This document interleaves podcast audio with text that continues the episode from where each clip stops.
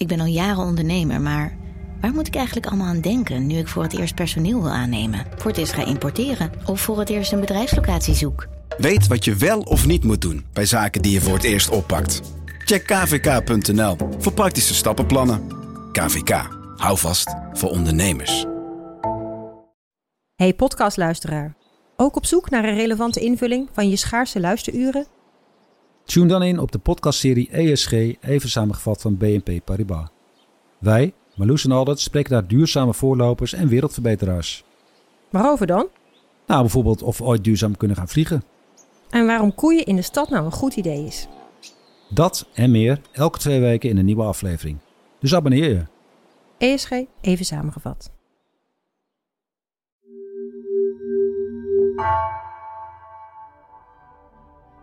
Vanaf de redactie van NRC, de zomer van vandaag.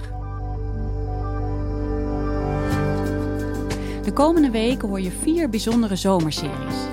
Deze week Doping, doodnormaal. Een 3-delige serie waarin verslaggever Camille Driessen met producer Nina van Hattem in de wereld van anabolen duikt. Want wat blijkt? Nederland is een grote speler in de illegale dopinghandel. Camille spreekt met gebruikers, onderzoekt hoe anabolenbendes te werk gaan en vraagt zich af: hoe normaal is dopinggebruik in Nederland eigenlijk?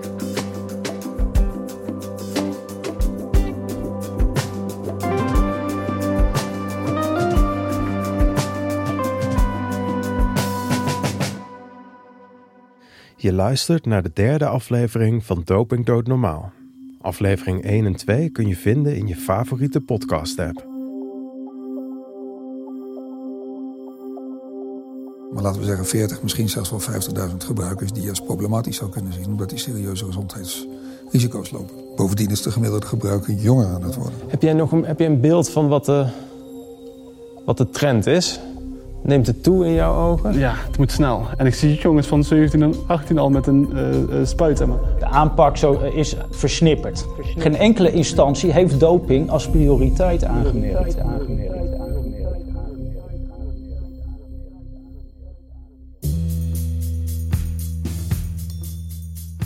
Je luistert naar Doping Dood Normaal. Ik ben Camille Driessen, verslaggever bij NRC. In deze aflevering onderzoek ik de normalisering van anabolengebruik en vraag ik mij af of de overheid wel genoeg doet om dat te voorkomen. Dit is aflevering 3. Alleen maar groeien.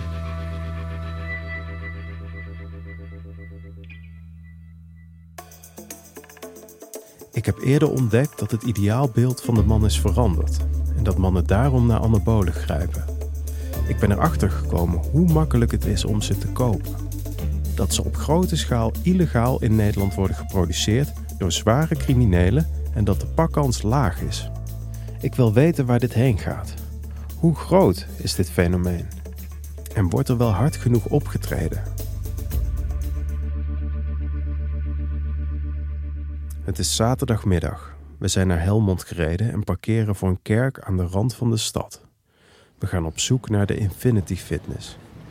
De hoek om en daar is de Infinity Fitness. Onbeperkt sporten voor €27,50 per maand. Hangt daar op de wand. Banner met de rode letters. Rode letters, ingang Infinity Fitness. Ja, laten we naar binnen gaan. De 26-jarige Roy komt ons tegemoet lopen. Hey Roy, die staat ons al op te wachten. Top man. Hij heeft jarenlange ervaring met anabolengebruik. Zoals hij zijn er duizenden jonge mannen in Nederland. Ze worden ook wel cosmetische gebruikers genoemd, omdat ze anabolen nemen voor hun uiterlijk. Roy deed er bodybuildwedstrijden bij. Maar er zijn ook jongens die aan de anabolen zitten, alleen maar om er op het strand goed bij te lopen. Roy draagt zwarte sportkleding en heeft een petje op. Hij loopt tussen de fitnessapparaten door. En als hij begint te praten, komt hij eigenlijk heel zacht over. Hij beschrijft welke types hier in de sportschool komen. Je ziet weinig mensen die zomaar even gaan sporten. Je ziet wel mensen die groter willen worden. We zitten nu vlak voor sluitingstijd en er zijn nog 8 man aan het sporten. Ja. Dus dat is best veel. Ja, op zich. Ja, er zit daar iemand met smaak met een PSV-shirt aan. Dus, precies, jij snapt het. Jij snapt het, dat is zeker waar. We lopen naar een zaal met rubberen tegels en serieuze apparaten. Als oud-gebruiker vindt Roy het belangrijk dat luisteraars een eerlijk verhaal over anabolen horen. Daarom heeft hij ons uitgenodigd. Omringd door gewichten vertelt hij over zijn jarenlange gebruik. Hey, en hoe lang heb je dat volgehouden, het anabolen gebruik? Anabolen, ik ben dus begonnen rond de 20e. Tot mijn, ik denk, 23,5, 24. Ja. Ja, dat is best wel een lange periode. Ja. En uiteindelijk ben ik het gewoon gaan doen eigenlijk omdat ik dacht van... Ik zag in de spiegel, ik was echt niet tevreden. Ik was echt gewoon dat ik dacht van ja, dit is gewoon niet goed. Echt, dus als je in de spiegel keek, was je niet tevreden? Nee, dan keek ik keek altijd in de spiegel van wat moet er nog beter? En niet van wat is er al goed? Als puber was hij onzeker. Roy was heel mager. Zijn grote voorbeelden waren Arnold Schwarzenegger en zijn oom, die bodybuilder was. Die twee mannen leken gelukkig en vol zelfvertrouwen.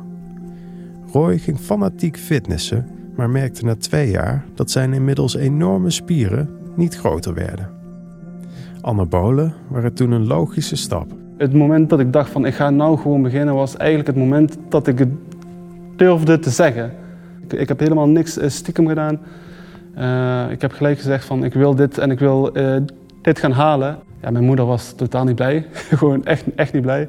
En die zei van nee, dat gaat helemaal niet gebeuren. Maar ik deed gewoon. Hij bestelde de anabolen via het internet. Bij zijn eerste kuur koos hij pillen en kwam hij 12 kilo in 8 weken aan. Kort daarna had hij zijn volgende kuur alweer besteld. Deze keer koos hij voor injecties. En was dat nog een stap?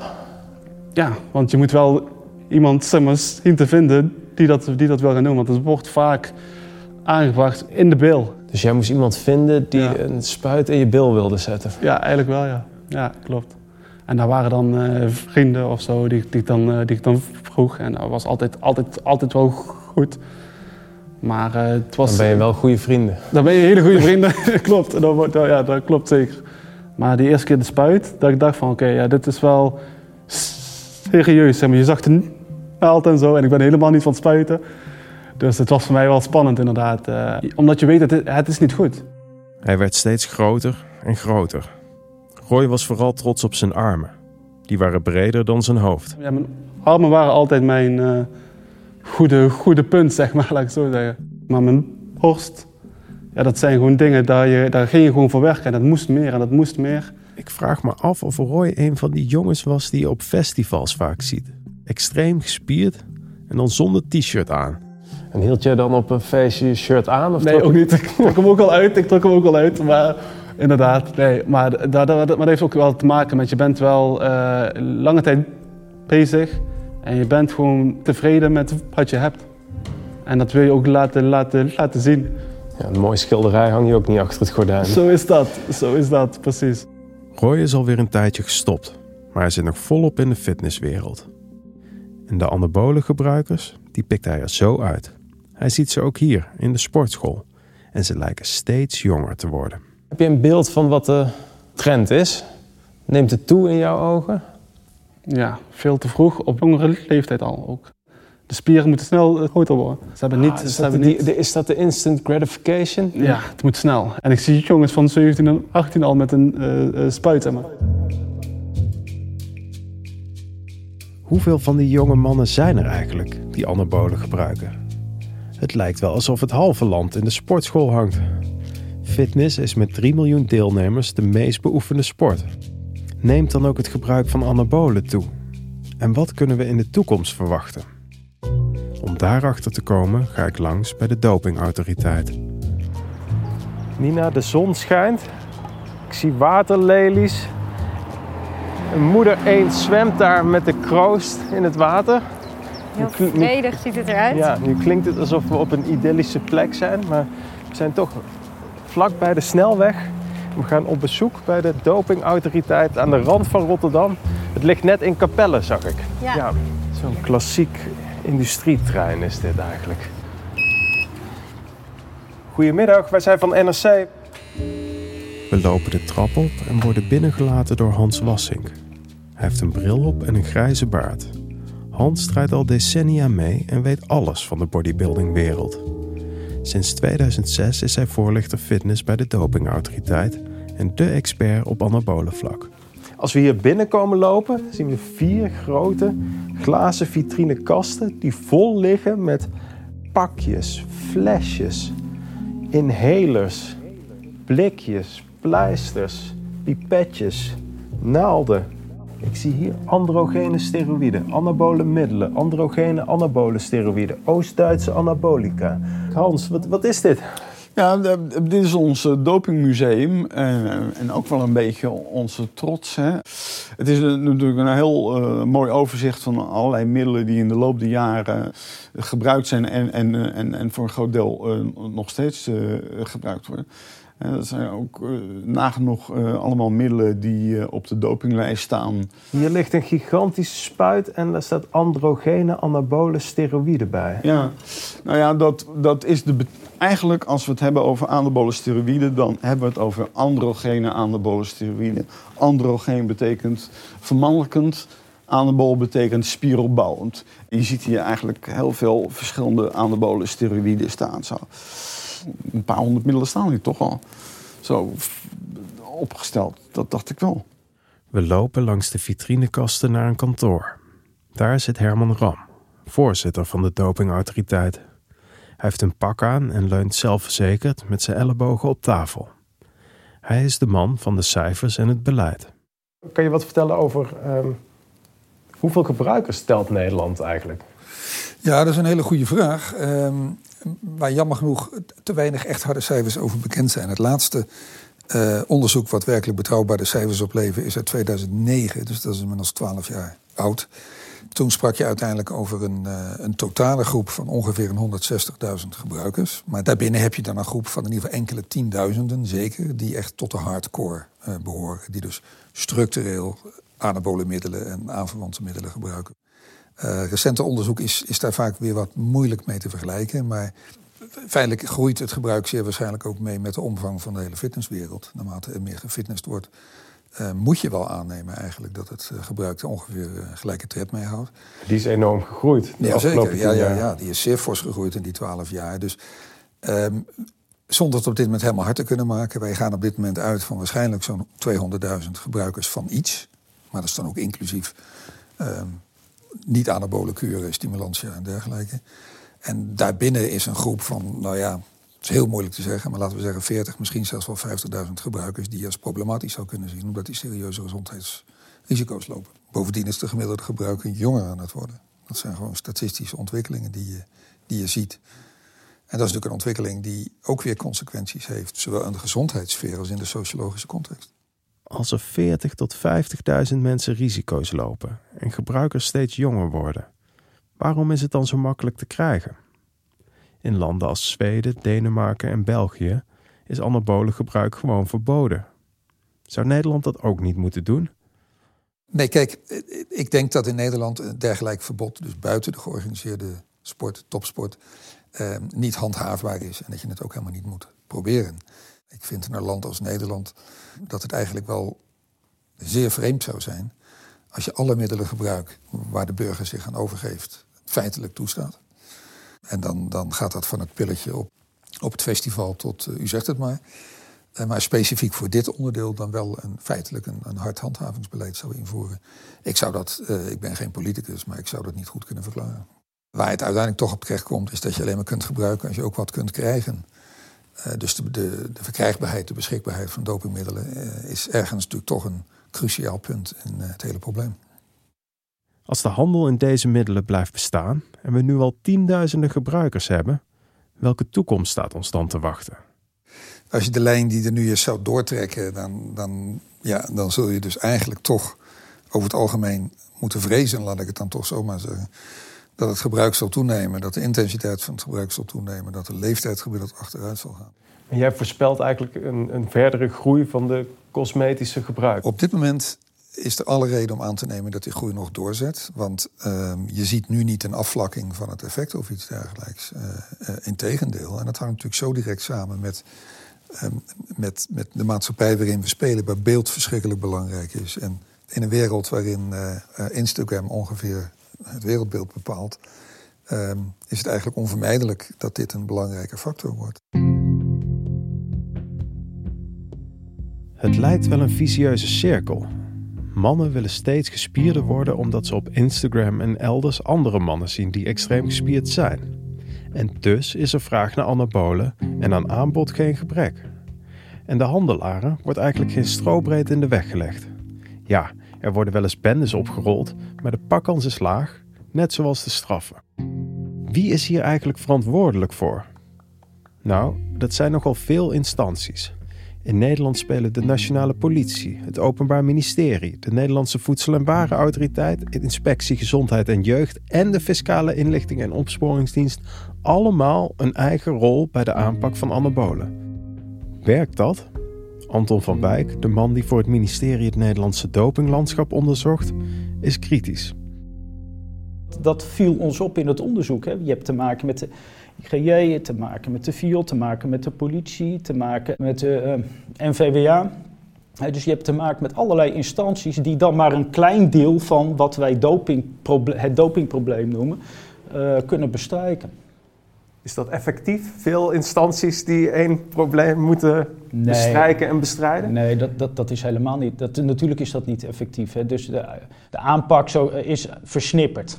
Geen enkele instantie heeft doping als prioriteit aangemerkt. Hè. Dus het is of drugs, of geneesmiddelen, of voedsel en waren. Dus in die zin is het versnipperd en ook niet, vind ik, effectief. En misschien moet doping wel eens als prioriteit worden benoemd bij de diverse instanties. Van we hebben natuurlijk drugs, we hebben overvallen, we hebben allerlei andere misstanden, maar we gaan die dopinghandel gewoon eens een keer goed aanpakken en op nummer 1 zetten van the things to do.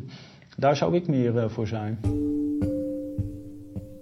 Ik pak zijn onderzoek Sterk Spul er nog eens bij en lees een passage over spuiten die door wijkagenten op speelpleintjes worden gevonden. Een ander stuk gaat over scholieren van 16 jaar die anabole steroïden bij elkaar inspuiten om gespierder te worden. Ik blader naar de laatste bladzijde. De conclusie is duidelijk. Waar vraag is, is aanbod en andersom. Dat laten ook de websites die ik heb bezocht maar al te goed zien. En dat is ook waar het schuurt volgens internist Pim de Ronde van de anabolenpolie. Ik denk wel dat het goed zou zijn om die handel te proberen aan banden te leggen, want het is wel echt heel makkelijk om aan die spullen te komen. Het is ook helemaal niet duur. We hebben becijferd dat het ongeveer €30 per week kost om een kuurtje te gebruiken. Nou, dus dat betekent dat het voor de meeste jongens helemaal financieel gezien geen belemmering vormt om aan die spullen te gaan gebruiken. Dus daar zou wel wat aan gedaan kunnen worden. En ik denk inderdaad dat de medische zorg en de voorlichting, dat daar nog heel veel aan verbeterd kan worden. Medische zorg, voorlichting en het aanpakken van de handel. Wie moet er dan voor gaan zorgen? Volgens Herman, de voorzitter van de dopingautoriteit, hoort anabolengebruik veel hoger op de politieke agenda te staan. Het feit dat het een maatschappijontwrichtend verschijnsel is, met een directe invloed op de volksgezondheid van de Nederlander, is een invalshoek waarvan ik inderdaad vind dat politieke betrokkenheid natuurlijk alleen maar te hopen is, alleen maar te bevorderen is. En hoe complex dit vraagstuk ook is, uiteindelijk denk ik dat meer politici zich de vraag stellen wat we hier misschien beter zou kunnen doen dan we doen.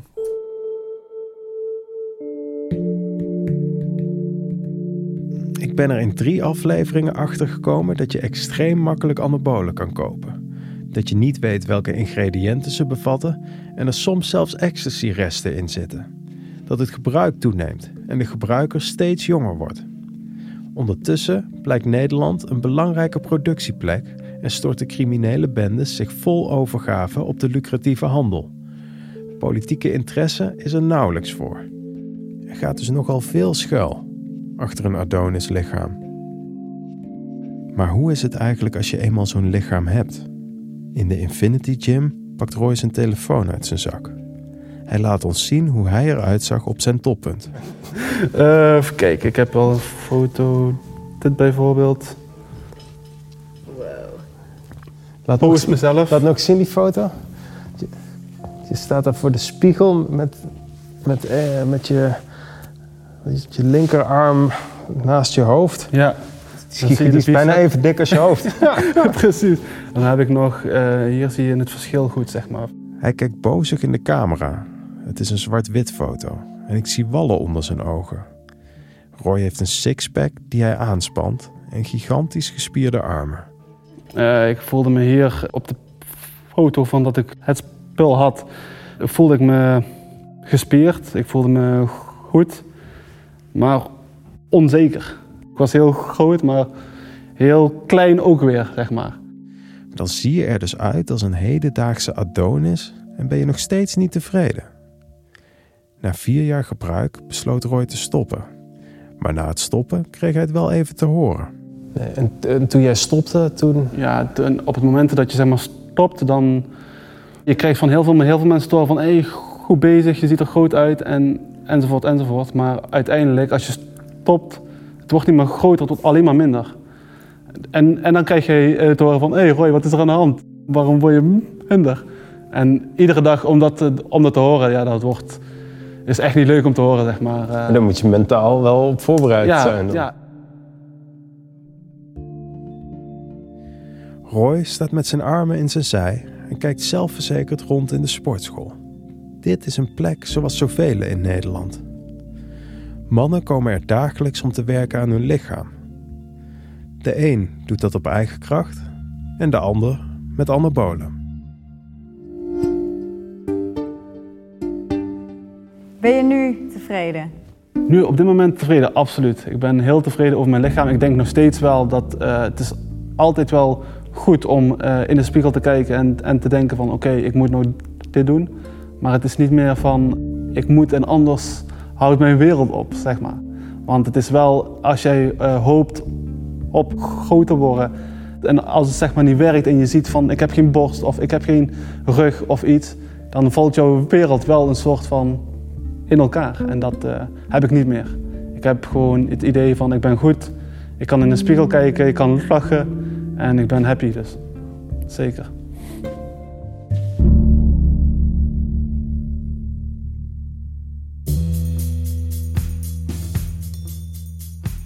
Doping doodnormaal is een podcast van NRC. Deze aflevering werd gemaakt door Camille Driessen en Nina van Hattem.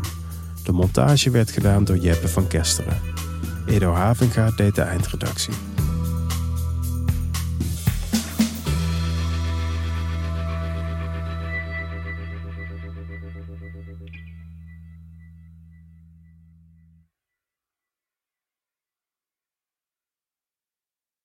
Technologie lijkt tegenwoordig het antwoord op iedere uitdaging. Bij PwC zien we dit anders. Als we de potentie van technologie willen benutten, kunnen we niet zonder een menselijk perspectief. Human-led, tech-powered noemen we dat. Ga naar pwc.nl.